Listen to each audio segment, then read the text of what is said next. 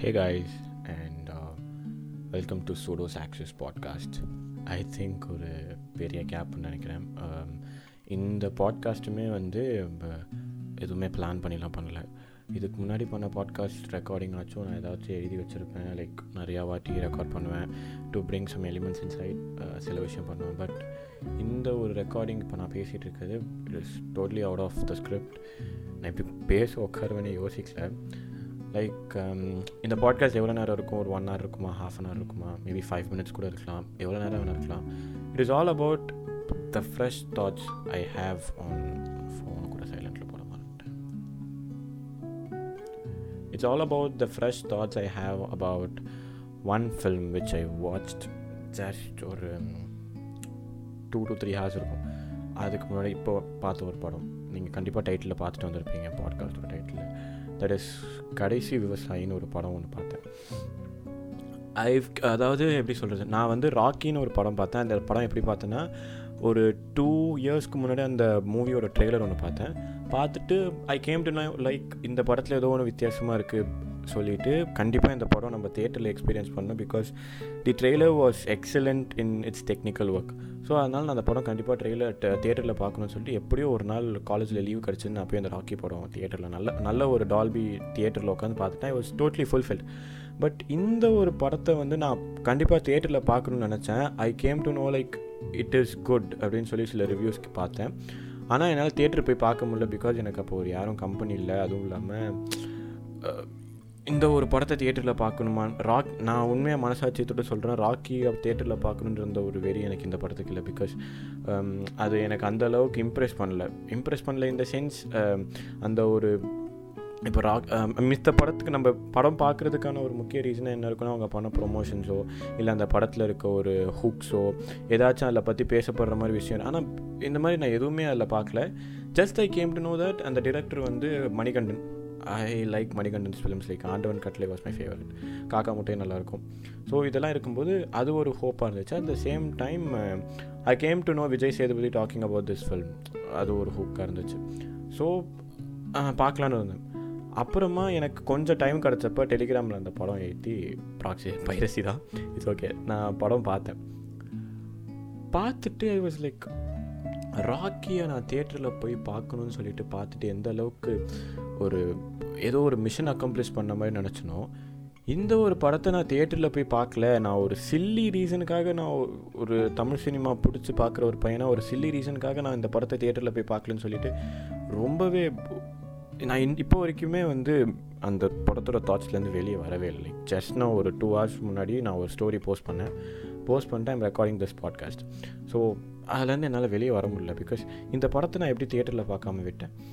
Like நான் லேப்டாப்பில் பார்க்கும்போதே வென் ஐ வாஸ் வாட்சிங் அசுரன் அசுரனோட கடைசி டிரெக்டட் பை வெற்றிமாறன்னு போடும்போது லிட்ரலே ஜஸ்ட் கேடா என் சீட்டை வந்து எந்திரிச்சு நான் வந்து கை தட்டேன் ஐ கேவ்ஸ் பிகாஸ் அது உள்ளுக்குள்ளே இருந்த ஒரு நானாக யோசிச்சு பண்ணது தான் நானாக எப்படி சொல்கிறது அது உள்ளே இருக்க ஒரு ஃபீல் அந்த ஃபீலை வந்து நான் நிறைய Um, ஆக்சுவலி அது ஒரு டிரெக்டருக்காக போட்டேன். ஆனால் நான் இந்த படத்தில் வந்து மணிகண்டங்கிற பேருக்காக நான் கைத்தட்டியிருப்பேன்னு எனக்கு தெரியாது. ஆனால் அதில் இருந்த ஒரு ஒரு எலிமெண்ட்ஸ் அங்கே நடந்த ஒரு விஷயத்துக்கெலாம் um, அதை நான் தியேட்டரில் போய் எக்ஸ்பீரியன்ஸ் பண்ணலை. நான் தியேட்டரில் அதை வந்து எக்ஸாஜரேட் பண்ணல. பின் மற்ற பக்க பக்கத்தில் இருக்க ஆடியன்ஸ் கூடன்னு எனக்கு ரொம்ப வருத்தமாக இருந்துச்சு. You people can think like ஒரு படத்தை பார்த்துட்டு வந்து இவன் என்னடா ஹையான மாதிரி பேசிகிட்டு இருக்கான். Yes I'm obviously high after வாட்சிங் திஸ் ஃபிலிம் ஒரு um, இத்தனை படம் இத்தனை பாட்காஸ்ட் நான் பண்ணியிருப்பேன் எத்தனை வாட்டி போட்டி கேட்டிருப்பேன் நான் எத்தனை எழுதி பேசியிருப்பேன் எனக்கு சீரியஸாக தெரிய ஸ்கிரிப்ட் பண்ணி பேசியிருப்பேன். ஆனால் இது வந்து ஒரு கண்டிப்பாக நான் இந்த படத்தை நான் எனக்கு தெரிஞ்சு இந்த பாட்காஸ்ட் எடிட் பண்ணுவேன்னு எனக்கு தெரியாது. I think I want edit the episode என்னென்ன ஃப்ளாஸ் இருக்கோ அது எல்லா ஃப்ளாஸும் வரும். ஸோ டோன்ட் மைண்ட் இட் இன்னொரு பாட்காஸ்ட் ஒன்று பிளான் பண்ணி வச்சுருந்தேன். என் ஃப்ரெண்டு கூட ரெக்கார்ட் பண்ணியிருந்தேன். அது போடல. அது எடிட் பண்ணி முடிச்சிட்டேன். But some sort of intro ஒர்க்ஸில் இருந்துச்சு. அது இப்போ பண்ண வேணாம். ஸோ இந்த பாட்காஸ்ட் நான் பண்ணது காரணம் பிகாஸ் இது ஃப்ரெஷ்ஷாக வந்து உங்கள்கிட்ட சேரணும். லைக் நான் நாளைக்கோ நாளானிக்கோ போனேன்னா நான் அடுத்தடுத்த வேலையை பார்த்துட்டு I will be just travelling on what all I should do next but இந்த மூட்லேருந்து நான் போய் எனக்கு பேச என்னால் முடியாது. ஃபர்ஸ்ட் ஆஃப் ஆல் இந்த படத்தை பற்றி பேசணுன்னா நான் ஒரு ரிவ்யூவரோ கிடையாது எதுவுமே கிடையாது. Just normal Tamil cinema audience இந்த பாட்காஸ்ட் நான் போகிறதுக்கான காரணம் you can think me I'm influencing you to watch that film that's what I'm basically gonna do I'm gonna influence you to watch this excellent film okay இந்த படத்துக்கு promotion வந்து படம் சைட்லேருந்து பண்ணுறாங்களோ இல்லையோ நான் பண்ணித்தான் இருப்பேன். இதுக்கு மேலே அந்த படம் வந்து தேட்டர்லேருந்து போயிடுச்சு இதுக்கு மேலே அந்த படம் சம்பாதிக்காது. ஆனால் ஒரு நல்ல ஒரு பேரை சம்பாதிக்கணும். அவங்க பட்ட அவங்க கஷ்டப்பட்டாங்களே அந்த படத்தில் இத்தனை பேர் நடித்தாங்க they don't do any sort of hard work they just live their own life literally man ஒரு நம்ம தமிழ் சினிமாவில் போயிட்டு கூகுளில் போயிட்டு எத்தனை விவசாயம் சம்மந்தப்பட்ட படம் அப்படின்னு வரும்னு போட்டிங்கன்னா எக்கச்சக்கமான படம் வரும். ஒரு ஆயிரத்துக்கு மேலே படம் வரும். ஏகப்பட்ட படம் வரும். ஆனால் அத்தனை விவசாய படங்களுக்கும் நடுவில் எனக்கு தெரிஞ்சு எனக்கு தெரிஞ்சில்ல I am damn sure that this is the best movie ever in this type of genre நான் வந்து ஒரு எந்த ஹீரோவோட ஃபேனாக இருந்தாலுமே I would say this is the best ஒரு நிஜமான ஒரு விவசாயம் சம்மந்தப்பட்ட படம் இப்படி தான் இருக்கணும். அதாவது ஒரு ஒரு விவசாயி இருக்கான் ஒரு படத்தில் வந்து ஒரு ஃபார்மர் இருக்கான் அந்த ஃபார்மருக்கு ஒரு பிரச்சனை அப்படின்னா நம்ம வந்து நிறையா எல்லா படங்கள்லையும் இருக்க ஒரு பிளாட் என்னென்னா ஒரு நிலம் வச்சுருப்பான். ஒன்று அந்த நிலத்தை அடித்து பிடுங்குவாங்க. இல்லை அந்த நிலத்தில் நிலத்தில் போட்ட அந்த பயிரோ என்னமோ வந்து விளையாமல் இருக்கிறதுக்கான பல வேலையை வில்லன் பார்ப்பாங்க. அந்த நிலம் தரு அந்த வில்லன் கிட்டேருந்து தப்பிச்சு அந்த விவசாயிக்கிட்ட போகணும்னு நினைக்கிறதுக்கு அவங்க பல க்ரைட்டீரியா வச்சுருப்பாங்க. என்னென்னா அந்த நிலத்துலேருந்து வர காசால் தான் அந்த விவசாய குடும்பத்தில் ஒரு பிரச்சனை இருக்கும். அவங்க அக்கா கல்யாணம் பண்ணி வைக்கணும்.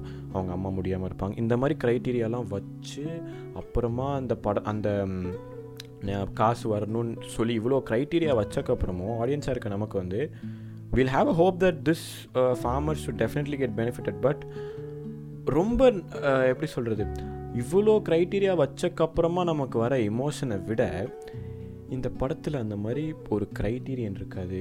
ஒரு இவ்வளோ ஸ்ட்ராங்கான டயலாக்ஸ் இருக்காது. They they won't be any sort of messages எதுவுமே வந்து ஒரு மெசேஜாக வைக்கணும்னு சொல்லி வச்சதே கிடையாது. ஆனால் என்ன இப்போது நீ வாழ்க்கையில் ஒரு செடி கூட வளர்க்கலையடான்னு சொல்லி நானே கண்ணாடியை பார்த்து கேட்குறேன் like I haven't planted even small plant in my home எங்கள் வீட்டில் பின்னாடி கூட பால்கனியில் இவ்வளோ இடம் இருந்தாலும் ஒரு குட்டி பூந்தொட்டி கூட நான் வச்சது கிடையாது. நீ ஒரு செடி கூட வளர்க்கலையேன்னு சொல்லிட்டு எனக்கு இப்போ ஒரு மாதிரி I am feeling embarrass to say that because நான் ஒரு இப்போ நம்ம ஒரு படம் பார்க்குறோம் ஒரு பத்து பேரை கொலை பண்ணுறாங்க ஒரு நூறு நூற்றம்பது பேரை கொலை பண்ணுவாங்க. சரியா? அப்போல்லாம் வராத ஒரு சோகம் எனக்கு இங்கே ஒரு பயிர் வாடும். ஒரு நிலத்தோட பயிர் ஒன் செகண்ட் இஃப் நீங்கள் இந்த படம் பார்த்துட்டு வந்து பாட்காஸ்ட் கேட்குறீங்களோ இல்லை பார்க்காம வந்து கேட்குறீங்களோ I I am totally sorry if I spoil this film spoilers I I'm so sorry நான் முடிஞ்ச அளவுக்கு ஸ்பாய்லர்ஸ் இல்லாமல் தான் பேசுவேன் பட் ஸ்பாய்லர்ஸ் இருந்துச்சுன்னா என்ன மன்னிச்சுக்கோங்க.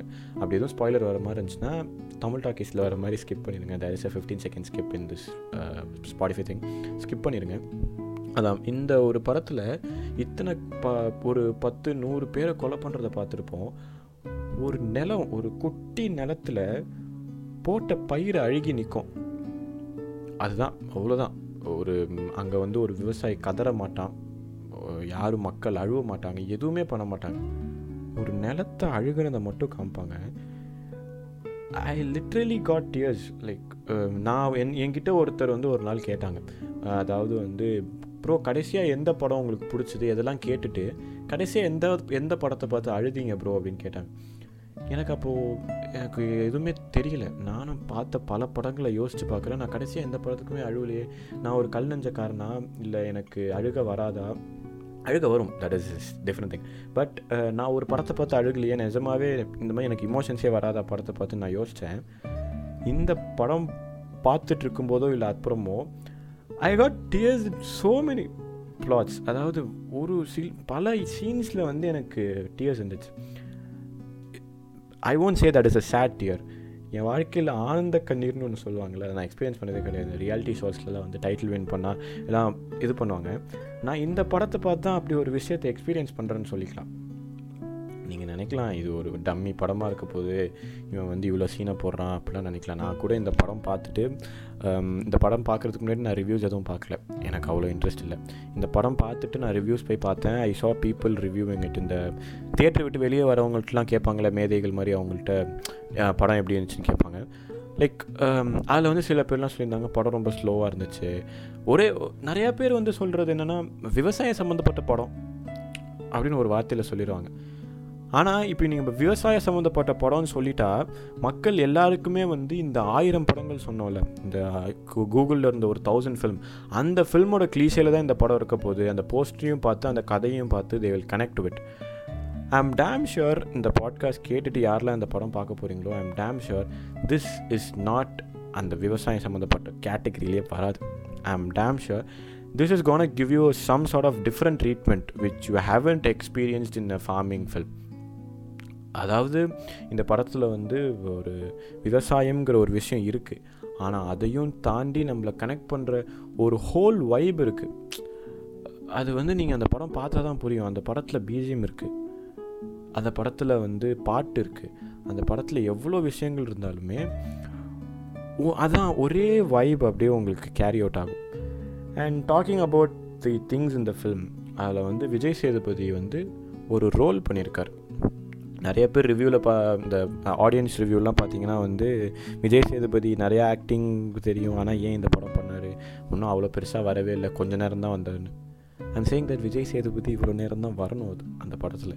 ஏன்னா he is not the hero of the film he is just a character அவர் ஒரு character artist Vijay Sethupathi is not a lead role he is a character artist but definitely speaking Vijay சேதுபதியோட கெரியரில் வந்து நம்ம எவ்வளோ படங்கள் விஜய் சேதுபதினு சொன்னாலே super deluxe Shilpa ஞாபகம் வரும் விக்ரம் வேதா வேதா ஞாபகம் வரும். இந்த மாதிரி பல ஐகானிக் கேரக்டர்ஸ் இருக்குது எனக்கு அந்த வரிசையில் அந்த லிஸ்ட்டில் முருகனுங்கிற இவரோட கேரக்டரும் வந்துடும் ஒரு ஒரு விஜய் சேதுபதியை டிசைன் பண்ண விதம் பார்த்தீங்கன்னா அவர் ஒரு மனுஷன் நாலு சட்டை போட்டிருப்பாரு. நாலு ஷர்ட் லிட்டரில் ஃபோர் ஷர்ட்ஸ் போட்டிருப்பாரு. இந்த ரைட் ஹேண்டில் ஒரு பத்து வாட்ச் கட்டியிருப்பார் லெஃப்ட் ஹேண்டில் ஒரு பத்து வாட்ச் கட்டியிருப்பார். கழுத்தில் ஒரு பத்து மாலை போட்டிருப்பார். மாலை இந்த சென்ஸ் இந்த சாமிக்கு போடுவாங்களா மாலை அந்த மாதிரி இப்போ ஒரு பத்து மாலை போட்டிருப்பார். எப்போவுமே ஒரு ரெண்டு பை அந்த ஏதாவது கடைக்கெலாம் வந்து பார்த்திங்கன்னா சிப்ஸு விற்கிறதுக்கு வருவாங்களே ரெண்டு பை அந்த மாதிரி ரெண்டு பெரிய பையை தூக்கிட்டே நடப்பார். இப்படி ஒரு கேரக்டரு அவரை வந்து ஒரு பைத்தியம் மாதிரி போர்ட்ரே பண்ணியிருப்பாங்க. அந்த அவரை இந்த விஷயத்தெலாம் பார்த்தா பைத்தியக்கார மாதிரி தான் இருக்கும். But actually he is the most intelligent guy in the whole movie அவர் ஒரு விஷயம் நடக்கும் விஜய் சேதுபதிக்கு அவரோட கடைசி சீன் அந்த மூவிலேயே த லாஸ்ட் சீன் தமிழ் சினிமாவில் இது வரைக்கும் நான் பார்த்ததுலே one of the best emotional scene அவரோட லாஸ்ட் சீன் அது அது என்ன நினச்சி யோசிச்சு இருந்தாங்கன்னு எனக்கு தெரியல. நானும் நான் நான் நான் பார்த்த படங்களை வச்சு தான் நான் ஏதாவது யோசிப்பேன். லைக் கதையோ ஏதாவது யோசிக்கும் போது குட்டி குட்டியாக நான் கொஞ்சம் டிஸ்கிரிப்ஷன் எழுதுவேன். நான் ஏ இப் யோசிக்கிற அந்த ஒரு இது இருக்கும்போது இன்னும் மற்றவங்க எப்படி யோசிச்சிருப்பாங்கன்னு சொல்லி யோசிக்கும்போது அந்த டிரெக்டர் மணிகண்டன் அவர் வந்து எப்படி இதை யோசிச்சார்? இது ஏன் எழுதினார் எனக்கு தெரில ஆக்சுவலி இதை ஒரு நினச்சி இவ்வளோ கனெக்ட் ஆகும்னு நினச்சி அந்த சீன் வச்சாங்களா? இல்லை தெரியாமல் நடந்துச்சா தெரில தட் அந்த இடத்துல அந்த சொன்னல ஒரு ஹாப்பி டியர் எனக்கு விஜய் சேதுபதி என்ற லாஸ்ட் சீன் சீரியஸாக ஒரு செம்ம சீனு இன்னொரு ஒரு விஷயம் ஸ்பாய்லர்னே வச்சுக்கோங்க. ஒரு அந்த படத்தோட லீட் ரோல் ஒரு தாத்தா ஒருத்தர் இருப்பார். அவர் பேர் மாயாண்டின்னு சொல்லிட்டு ஒரு தாத்தா. அவர் தான் he is the lead of the movie okay அவரை பற்றி நான் கடைசியாக பேசுகிறேன் அவர் வந்து ஜெயிலில் இருப்பார். ஹீ இஸ் அ ஃபார்மர் ஜெயிலில் இருக்கும்போது என்னாகும் அந்த ஜெயிலில் வந்து ஒரு ஜெயில் கைதி இருப்பான். ஒருத்தனை கொலை பண்ணிவிட்டு five to six years jail தண்டனையில் இருப்பான். அப்போ என்ன ஆகும்? அந்த கொலை பண்ணிட்டு இருக்கிறவன் வந்து என்ன பண்ணுவான்? ஒரு நாள் ஜெயிலில் இருக்க அந்த தாத்தா கிட்ட நோட்ஸ் எடுத்துகிட்டு இருப்பான். விவசாயம் பண்ணுறது எப்படின்னு சொல்லிட்டு தாத்தா அவர் சொல்லுவார் இப்போ தான் பயிர் போடணும் இப்போ தான் வந்து அறுவடை பண்ணணும் இந்த டைமில் இவ்வளோ தண்ணி ஊற்றணும் இந்த மாதிரி விஷயம்லாம் செடி கொடுக்கணும்னு சொல்லிட்டு இருப்பான். அப்போ he use to say that நான் வந்து கொலை பண்ணிட்டேன். கண்டிப்பாக ஊருக்கு போனால் என்னை யாரும் மதிக்க மாட்டான். எனக்கு வந்து வேலை கொடுக்க மாட்டான் பொண்ணு கொடுக்க மாட்டான்.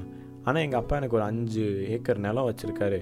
நான் சந்தோஷமாக விவசாயம் பார்ப்பேன்மா ஆனால் எனக்கு விவசாயம் பார்க்க தெரியாது அப்படின்னு அந்த ஜெயில் கைதி சொல்லும்போது அந்த தாத்தா சொல்லுவார் ஏதாவது ஒரு டப்பா எடுத்துகிட்டு வா என்பார். எடுத்துகிட்டு வருவான் ஒரு மண்ணை போடும்பா. ஒரு மண் ஈரமாக இருக்க ஒரு மண்ணை போட்டு கொஞ்சம் தண்ணி தெளிக்க சொல்லோன்னே கொஞ்சோண்டு தண்ணி அதை தெளித்து வெயிலை பார்த்து வைன்றோம் வெயிலை பார்த்து வச்சுட்டு முடிஞ்சிடும் இன்னொரு ஷாட்டில் என்னாகும் அந்த தாத்தா உட்காந்துருப்பார் இவன் ஓடி வந்து அந்த டப்பாவை காட்டுவான். நான் இல்லாத நேரம் பார்த்து விதை போட்டு போயிட்டீங்களா? மண்ணிலேருந்து ஏதோ முளைச்சிருக்குமா?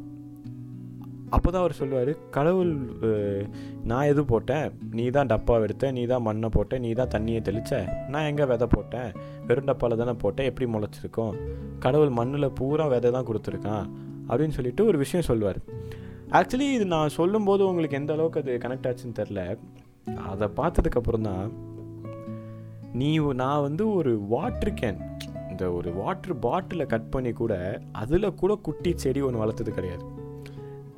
அப்படி ஒரு எப்படி சொல்கிறது ஒரு ஒரு ஈடுபாடு கூட இல்லாமல் நான் ஒரு வாழ்க்கையை வாழ்ந்திருக்கேன். இருபத்தோரு வயசாகுது இருபத்தோரு வருஷமாக ஒரு செடி கூட வளர்க்காமல் இருந்திருக்கேன்னு சொல்லிட்டு I was so I fell so embarrass to be like that அந்த அதுக்கப்புறம் வந்து அதுக்கப்புறமா எனக்கு ஃபுல் படமுமே வந்து அந்த ஒரு சீனுக்கு அப்புறமா இப் இவ்வளோ ஈஸியான ஒரு மண் எடுத்து தண்ணி காட்டி வெயிலில் கூட வைக்க தெரியாத எனக்கு நான் எதுக்கு இருபத்தோரு வருஷம் வாழ்ந்து என்ன படிக்க போகிறேன் ஓகே நானும் சாப்பிட்றேன்.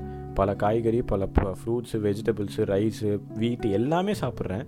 ஆனால் ஒரு செடி கூட நான் வளர்த்தது இல்லைன்னும் போது I fell so embarrassed by வாட்சிங் திஸ் ஃபிலிம் ஸோ இந்த மாதிரி பல காரணங்கள் யோகி பாபு ஒரு கேரக்டர் ஒன்று பண்ணியிருப்பார். அந்த யோகி பாபு கேரக்டர் பார்த்தீங்கன்னா ஒரு யானை வளர்க்குற ஒரு கேரக்டர் ஜஸ்ட்டு மூணே சீன் தான் யோகி பாபு வருவார்.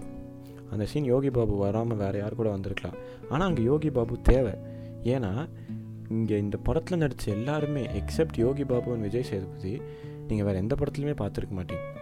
இந்த படத்தில் இந்த ரெண்டு கேரக்டர் தவிர யாரையுமே பார்த்துருக்க மாட்டீங்க. ஆனால் இந்த ரெண்டு கேரக்டருமே நோன் ஃபேஸஸாக தேவை. பிகாஸ் அவங்க ஸ்க்ரீன் ஸ்பேஸ் கம்மி. ஆனால் அவங்க சொல்ல போகிற விஷயம் அங்கே பண்ண போகிற விஷயம் அதிகம். ஒரு ஒரு பெரிய ஒரு விஷயம் ஒன்று பண்ணுவாங்க. இருக்கும். ஸோ அது இவங்கெல்லாம் பண்ணாதான் வந்து அது அந்த ஆடியன்ஸ் ரியாக்ட் பண்ணுவாங்க. இப்போ இந்த படத்துலேயே நான் அடித்து சொல்கிறேன் இந்த படத்தில் விஜய் சேதுபதி நடிக்கலை இந்த படத்தில் விஜய் சேதுபதியும் இல்லை. அப்படின்னா படம் பார்த்த பத்து பேரில் எட்டு பேர் படத்துக்கு போயிருக்க மாட்டான் ரெண்டு பேர் தான் போயிருப்பாங்க. தமிழ் தமிழ் இண்டஸ்ட்ரியோட அதை நம்ம ஆடியன்ஸை குத்த சொல்லணுமா? இல்லை அது இவ்வளோ நாள் நம்ம படங்கள் எடுக்கப்பட்ட விதம் ப்ரொமோட் பண்ண விதத்தை நம்ம குறை சொல்லணுமான்னு எனக்கு தெரில எல்லாருமே வந்து ஒரு பெரிய ஆக்டரோட படம் படம் வந்தால் தான் வந்து அந்த படத்துக்கு போகணும்.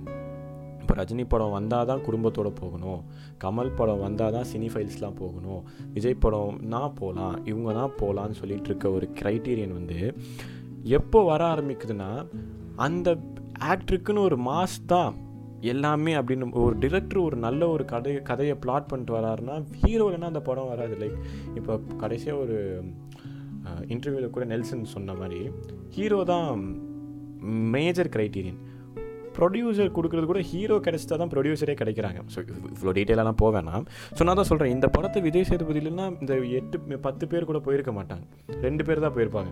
என்ன மாதிரி ஏதாவது ஆர்வக்குள்ளார் போய் உட்காந்து பார்த்துட்டு பாட்காஸ்ட்டில் உட்காந்து புலம்பிகிட்டு இருப்பான் ஸோ இதெல்லாம் ஒரு மெயின் க்ரைட்டீரியன் அது with like best kudos to Vijay Sethupathi இந்த ஒரு படத்தை வந்து ப்ரொடியூஸ் பண்ணதுக்கு.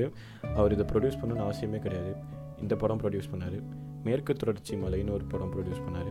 ரெண்டுமே the out of the world movies மேற்கு இந்த படம் மேற்கு தொடர்ச்சி மலையும் வந்து ஒரு அது விவசாயம் சம்மந்தப்பட்டது கிடையாது. எல்லாத்தையும் சம்மந்தப்பட்டது அந்த படம்.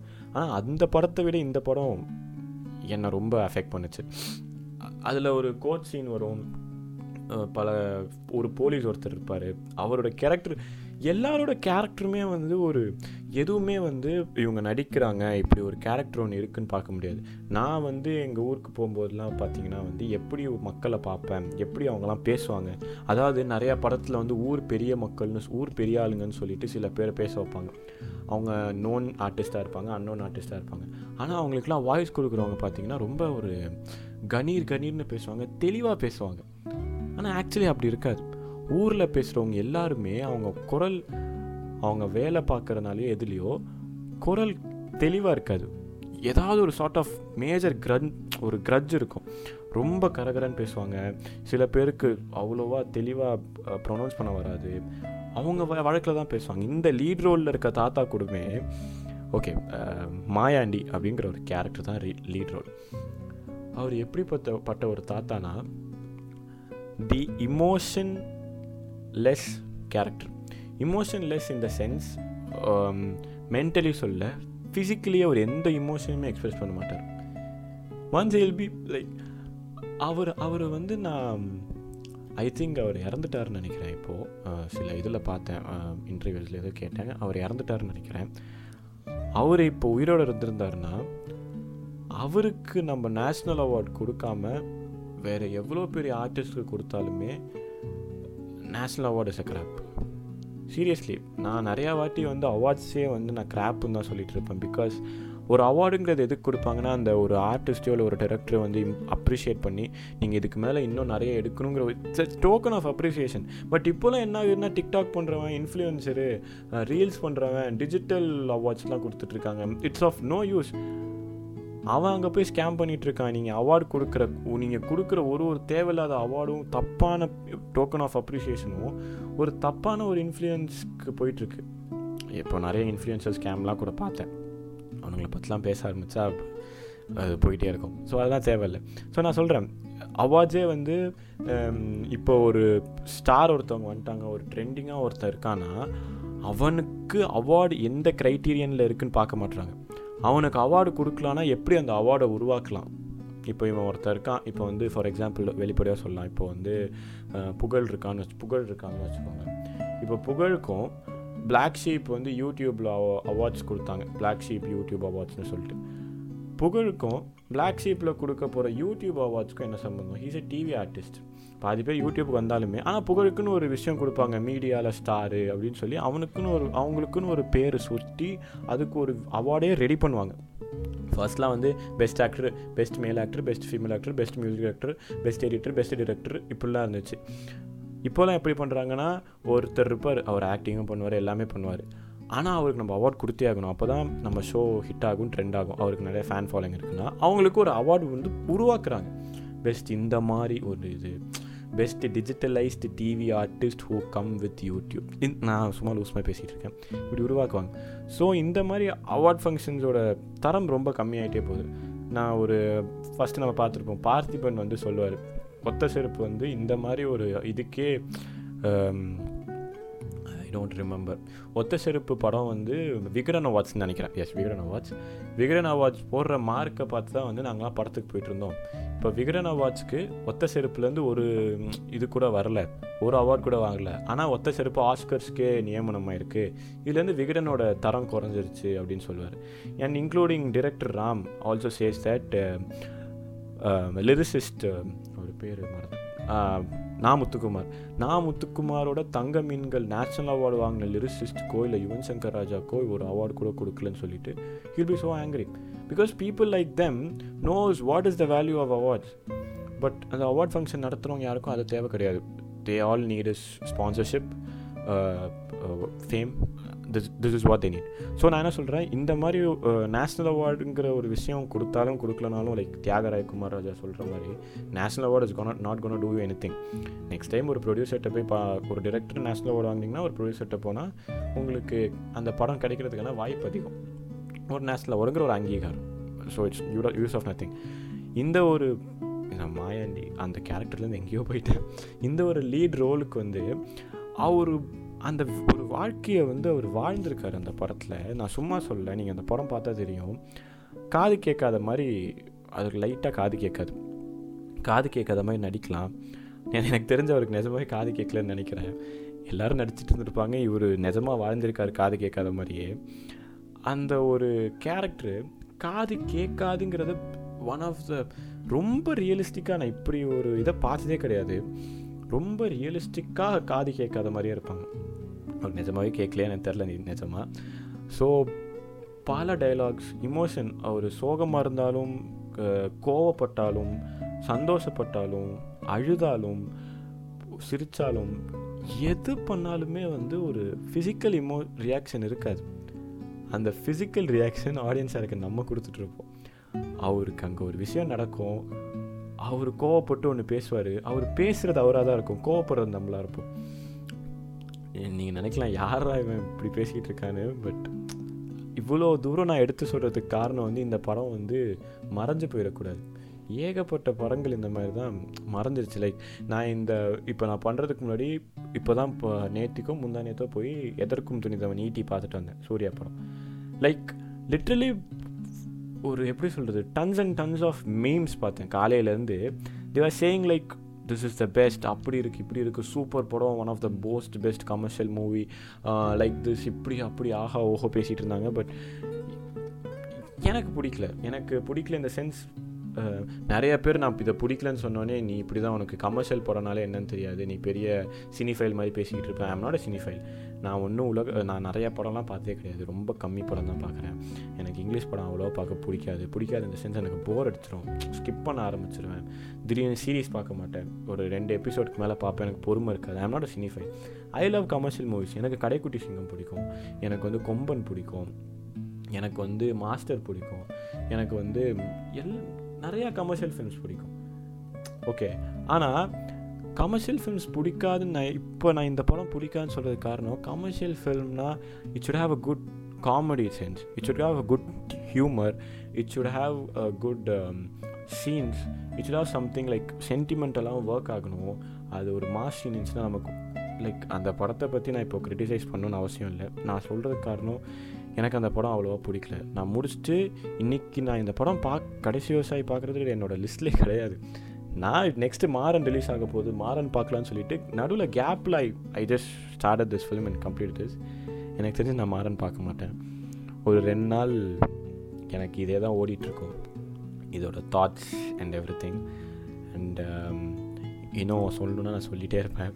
எனக்கு எவ்வளோ நேரம் நான் பேசியிருப்பேன்னு சீரியஸாக தெரில ஸோ இவ்வளோ நான் சொல்கிறதுக்கு காரணம் வந்து people who are hearing hearing this கண்டிப்பாக இந்த படத்தை வந்து பார்க்கணும். நீங்கள் வந்து இந்த படம் பார்த்து உங்களுக்கு நான் சொன்னேன்ல நான் எமோஷ்னல் லெஸ் கேரக்டராக என்னன்னு தெரில இந்த படம் பார்த்து எனக்கு இமோஷன் வந்ததுக்கப்புறமா ஓகே நம்ம கல் நெஞ்சக்காரெல்லாம் கிடையாது. நமக்கோ கண்ணு கலங்கும்னு சொல்லிட்டு தெரிஞ்சது. Now I will say that I cried while வாட்சிங் கடைசி விவசாயி. திஸ் இஸ் தி எண்ட் அது சோகமோ சந்தோஷமோ நான் பார்த்து சந்தோஷப்பட்டேன். அண்ட் இப்போ ஒரு விஷயம் தோணுச்சு நைட்டு கண்டிப்பாக வீட்டில் ஏதாச்சும் ஒரு குட்டி செடியாவது வளர்க்கணும். நான் படம் பார்த்துட்டு போய் அம்மா கிட்ட உட்காந்து அவங்க அந்த படமே பார்க்கல. அவங்கள்ட்ட சீனை டிஸ்கஸ் பண்ணி எப்படி இருந்துச்சுலம்மான்னு கேட்டிருந்தேன். அவங்களும் சரி ஏதோ ரொம்ப டச் ஆகிட்டான் போலன்னு சொல்லிட்டு கம்பெனி கொடுத்துட்டு இருந்தாங்க. அவங்க அந்த படமே பார்க்கல. அப்புறம் அம்மாட்ட சொல்லும்போது அம்மா சொன்னாங்க நானும் சின்ன வயசுலேருந்து நான் உனக்கு எவ்வளவோ ஊட்டி பார்த்தேன். இந்த செடிக்கெலாம் கொஞ்சம் தண்ணி ஊற்று தண்ணி ஊற்றுன்னு நீ அதில் ஆர்வமே காட்டுற மாதிரி தெரியல. அப்படின்னோடனே நான் சொன்னேன் இப்போ எனக்கு ஃபீல் ஆகுதுமா ஏன் ஒரு பூத்தொட்டி வாங்கக்கூடாது? அப்படின்னு சொல்லிட்டு சொல்ல முடியாது. பின்னாடி இருக்கிற இடத்துல ஏதாவது ஒரு பூத்தொட்டி வாங்கினாலும் வாங்குவேன். நான் இதை இவ்வளோ சீக்கிரம் ரெக்கார்ட் பண்ணுறதுக்கான காரணம் ஏதோ இந்த ஒரு எமோஷன் தான். இந்த ஒரு ஃபீலோடு நான் பண்ணி முடிக்கணும்னு நினச்சேன். ஸோ நான் சொன்ன மாதிரி இல்லை எந்த ஒரு கட்டோ எதுவுமே இருக்காது. கண்டினியூஸாக இருக்கும். நான் எங்கேயாச்சும் எதாவது பேசியிருப்பேன். எனக்கு அப்பப்போ கொஞ்சம் தத ததுன்னு வைரஸ் மாதிரி பேசிகிட்டு இருப்பேன். நண்பன் போகிற வைரஸ் மாதிரி. அது அந்த மாதிரி எதுவும் மாடுலேஷன் இருந்துச்சுன்னா ப்ளீஸ் அதை வந்து பொறுத்துக்கிட்டு இந்த பாட்காஸ்ட் நீங்கள் எவ்வளோ நேரம் கேட்டிருப்பீங்கன்னு தெரில அண்ட் இவ்வளோ நேரம் நீங்கள் கேட்டிருந்தீங்க. கண்டிப்பாக உங்களுக்கு இந்த மாதிரி பிடிச்சிருந்துச்சுன்னா ஜஸ்ட் சேமி இன்ஸ்டாகிராமில் எனக்கு டெக்ஸ்ட் பண்ணுங்கள் ஓகே um, அப்படியே இந்த படம் பார்த்தீங்கனாலும் பார்த்துட்டு உங்கள் வியூஸை வந்து எனக்கு சொல்லுங்கள் இன்ஸ்டாகிராமில் என்ன ஃபாலோ பண்ணுறவங்க so yeah and I think this is the end of this podcast டோட்டலாக ப்ரிப்பேரே பண்ணாமல் சும்மா ரெக்கார்டிங் ஆன் பண்ணி உட்காந்து பேசிட்டேன். பட் இதை கண்டிப்பாக போஸ்ட் பண்ணுவேன். போஸ்ட் பண்ணாமலாம் இருக்க மாட்டேன். எனக்கு போஸ்ட் பண்ணலன்னா எனக்கு தூக்கம் வராது பிகாஸ் இதை யாராவது ஒருத்தவங்க பேசி தான் ஆகணும்.